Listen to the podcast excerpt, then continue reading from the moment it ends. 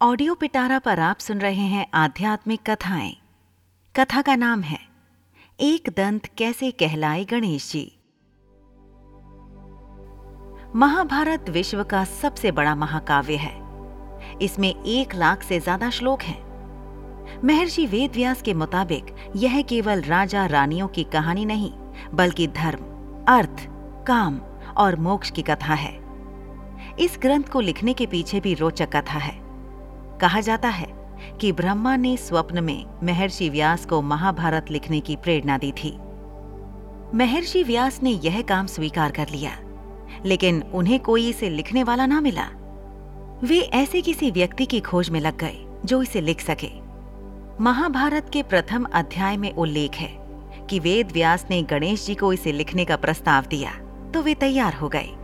उन्होंने लिखने के पहले शर्त रखी कि महर्षि कथा लिखवाते समय एक पल के लिए भी नहीं रुकेंगे। इस शर्त को मानते हुए महर्षि ने भी एक शर्त रख दी कि गणेश भी एक एक वाक्य को बिना समझे नहीं लिखेंगे। इस तरह गणेश जी के समझाने के दौरान महर्षि को सोचने का अवसर मिल गया। इस बारे में एक और कथा है कि महाभारत लिखने के दौरान जल्दबाजी के कारण ही श्री गणेश ने अपना एक दांत तोड़वा लिया था। माना जाता है कि बिना रुके लिखने की शीघ्रता में यह दांत टूटा था। तभी से वे एक दंत कहलाए। लेकिन इतनी शीघ्रता के बाद भी श्री गणेश ने एक एक शब्द समझकर लिखा।